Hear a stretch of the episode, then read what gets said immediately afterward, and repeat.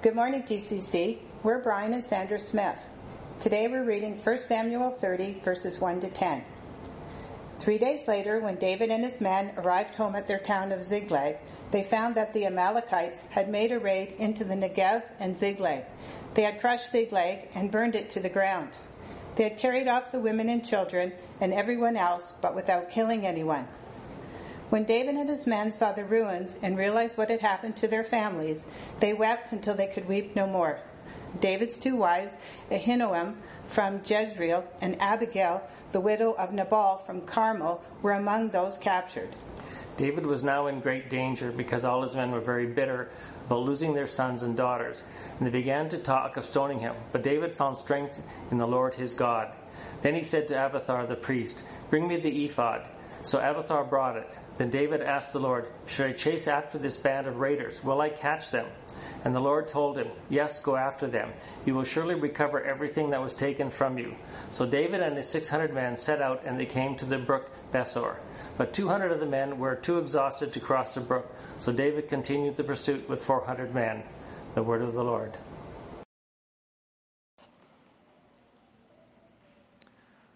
Well, good morning, everyone. Such a joy to be here this morning. I'll tell you, my heart's just overflowing. I wouldn't have missed this for the world. And to hear those testimonies, and God bless these young men and women who are following in the journey of Jesus Christ. Wow, so good to be here. Not only for them, but for the air conditioning. And to see you, to see this place full like it should be. Oh, and wait till next week. So exciting. So,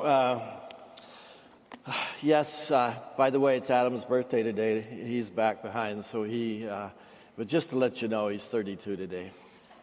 They've done this to me in times past, so I feel it's only right. Well, I have to cut right to the chase this morning. It's not 5 minutes, but it might be 10 or 12. Here's the context, 1 Samuel chapter 30. Now, this is important in order to come to grips with this chapter, that David and his men have been hanging out in a little town called Ziklag. And it's over in Philistine country. Why was David in Philistine country? Well, he was afraid of King Saul of Israel. Now, David has been invited by the Philistine king Achish to join the Philistines in war against the Israelites. And David feigned that would be fine. But that didn't happen because the Philistine army general said, "We don't trust him. We'll get out there on the battlefield and he'll turn against us." That was actually very much a relief because the last thing David wanted to do was fight against his own nation. So King Achish sent David home with 600 crack troops back to Ziklag, where they had settled down. And when the troops came over the last hill returning home, and they could see their little town of Ziklag and the smell of smoke still hanging in the air, they knew something was dreadfully wrong. The Amalekites had raided Ziklag and carried off their children and their wives. When the cat was away, the other mice began to play. And the writer of 1 Samuel says that when they saw the ruins and it dawned on them that their families were taken, they broke into desperate cries of lament and pain. They wept until they could weep no more. And as is often the case, the grief shifts to anger against the leader. David was now in great danger because all his men were very bitter about losing their sons and daughters, and they began to talk of stoning him. Oh, the life of a leader. And what is David going to do? I'm so grateful for verse 6, if you want to underline it, underscore it. But David found strength in the Lord his God. But David found strength in the Lord his God. Can you identify? Did you need that verse maybe even this week? I kind of did.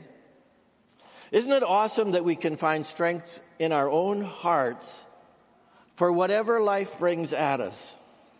And when we lose everything, should that ever happen in our lives, we still have the Lord, right? There are times when we can't sleep, we're up at 3 a.m, and we're with God to find strength to go on. You've probably been there. David got a word from the Lord that he should go after the Amalekites and that he would be able to retrieve their wives and children.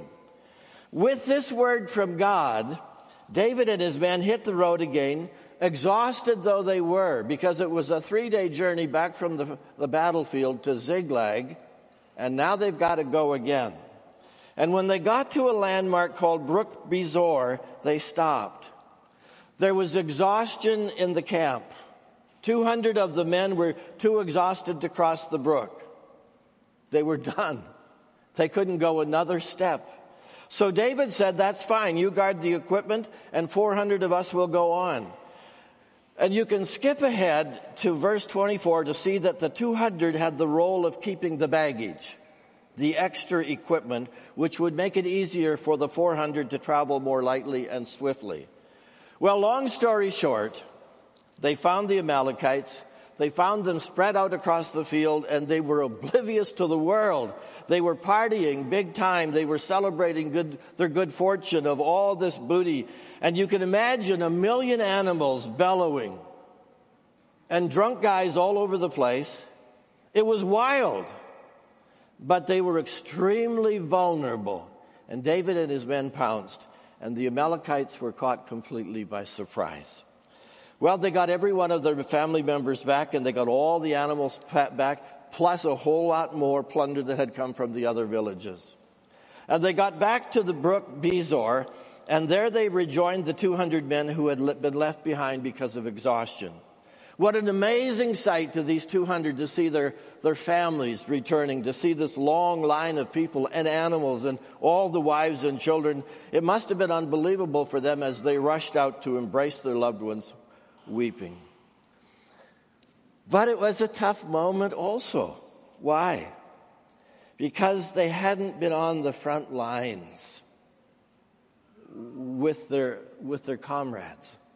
It's like promising someone that you'll help them move and show up for pizza at the end. They had stayed back at Brook Besor. Now, it felt kind of crummy, like I didn't do enough. I wasn't there for the battle, and David knew exactly what they were processing. But it didn't take long for some of the 400 to express their displeasure. And they decided to make the rules. It says, but some evil troublemakers among David's men said, they didn't go with us, so they can't have any of the plunder that we recovered. Give them their wives and their children and tell them to take a hike. But you have to see how David set the tone. Before verse 22, this is a perceptive leader who is thinking ahead, he is anticipating, and he is aware. Watch. Then David returned to the brook Besor and met up with the 200 men who had been left behind because they were too exhausted to go with him. They went out to meet David and his men, and David greeted them joyfully. He saluted them. He included them. He didn't have any sense that they didn't pull their weight. No minimal greeting, but full out, good to see you guys, we're back, I'm glad you're okay. Nonverbal, complete acceptance. Now, do you see how that might fit into your life? People are watching you to see how you might come alongside of those who may feel on the outs. And there's always someone on the outs, often in our own families. Could be students at school. Often it is. Someone's not feeling included. Could be someone you know in the indigenous community. That has been the hurt of the indigenous community for hundreds of years. And now more unmarked graves. Could it be somebody at work? Somebody never quite makes it in the eyes of fellow employees. And you, as a leader, as an individual, set the tone. Could be someone new to our country. This new family from Thailand that is set to arrive in a couple of weeks. How do they feel? How will they feel? I think the way Refugee Bridge is working, that they are going to feel really welcome. And that's the goal. Don't you think everyone was watching the leader? What are you going to do with these 200 who didn't go, who stayed back and guarded the stuff? But David said, no, my brothers, don't be selfish with what the Lord has given us. He's kept us safe and helped us defeat the band of raiders that attacked us. Who will listen when you talk like this? We share and we share alike, those who go to battle and those who guard the equipment. Oh, that's the battle cry through the years. And wouldn't that make a great title to a sermon? Those who guard the equipment. Think what you could do with that. It really is what the gospel is all about. We are welcome to the good things that come our way. It is not reserved for just a few. The bounty of the good news is for all of us. And what stories these 8 men and women shared with us. If you've ever entertained the thought, I could never have this in my life. I'm not good enough. I haven't done enough. I'm not worthy. Christ our Savior is available for all. Regardless of our background, regardless of our behavior, regardless of our sin, He belongs to you. Stand at the door and knock. My friend is waiting at the door. He is. That was such a good word. He belongs to you. You can embrace Him and receive Him and experience His journey. You don't need to fear like, I'm not like that. I don't have that. I can't have that. I didn't do anything. I don't bring anything to the table. And you're right. And none of us do. We receive it all by grace. I talked to my friend a few days ago. And he's from another faith. And he was lamenting to me that he wasn't bringing enough to the table in faith, in his faith. And that in his understanding, you need to pile things on top of one another so that God's going to be happy with you. And the more you bring, the more pleasure God has. And I gently, ever so gently, told him about grace. And he looked at me like, I don't get what you're saying. He doesn't get it yet. And David was teaching this. Everything that has just happened to them was such a gift. We label it grace. Their possessions, which were incredible, were grace. They were abundant. And talk about dividing the bounty. How can you do it fairly when no one is worthy of any of it? So David says, who will listen when you talk like this? This man's getting ready to be the king. We share and we share alike, those who go to battle and those who guard the equipment. How do you run a country? What philosophy will you take? Will you care for those who are on the outs, the marginalized? And friends, you know, one day when this great earthly drama has brought down the curtain on the last scene, and we all stand before the Lord thinking we are all empty-handed. These unsung, unknown followers of Christ will say to myself, I have nothing. I bring nothing to the Lord. I didn't do much of anything. I don't know if I led anybody to Christ. And yet what a sight that will be as Jesus begins to reveal their heart and their ministry and their love. And they will be flabbergasted with joy as they see how important they were to the battle. And those who thought they had nothing to bring to the great table will be amazed how they are going to share equally in the inheritance. And among those will be widows and widowers, will be shut-ins and retired people who gave sacrificially, even in those retirement years, because they had it in their hearts to honor God and to support the work of Jesus around the world. And they never quit to the finish line. In our first church in the Ottawa Valley, there was a quiet woman who felt like she didn't have anything to offer. And we asked her to prepare the communion. And she so loved it. She so loved it. It was her opportunity to serve. And I'm sure she prayed over the bread and over the cup as she prepared it for the celebration of communion once a month. Don't you think God saw that act of servant kindness? Don't you think God heard those prayers? We share and we share alike, those who go to battle and those who guard the equipment. You have a high calling right where you are. If you're in business, you have a high calling. If you're a lawyer, you have a high calling. If you're in the medical field, rest in your calling. If you're a teacher or a salesperson or a mechanic or an accountant or a food service worker or whoever, you don't have to strive toward a calling or some mission field to please God, to stack up anything. If the Spirit is stirring in your heart to take you somewhere or to call you into some specifics, you will sense it. He will make your heart clear in front of Him and be at rest. But be in rest where you're at right now. And here we are today. A big team, TCC. Again, so good to see everybody coming back. We're so excited we get to come back next week.